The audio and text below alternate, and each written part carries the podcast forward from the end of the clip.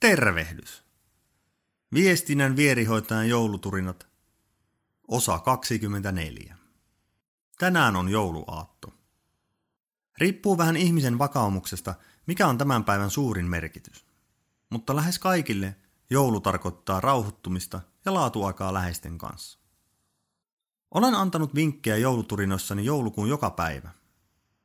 Niin kuin olet huomannut, viestintä on aika laaja käsite – en ole edes halunnut rajata aihepiiriä liian tarkasti.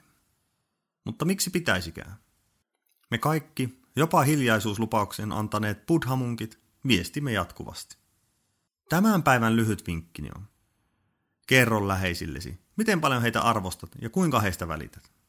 Yritä hieroa sovintaa sellaisen ihmisen kanssa, jonka kanssa on ollut vaikeaa.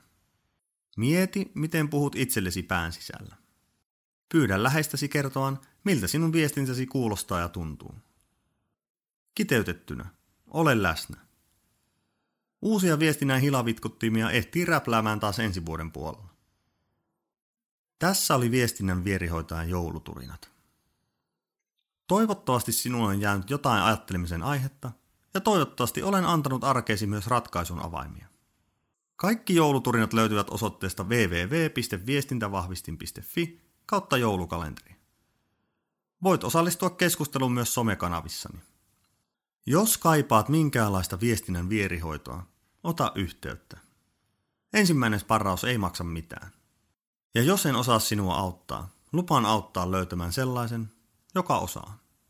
Nyt hyvää joulua. Ole lähellä läheisillesi.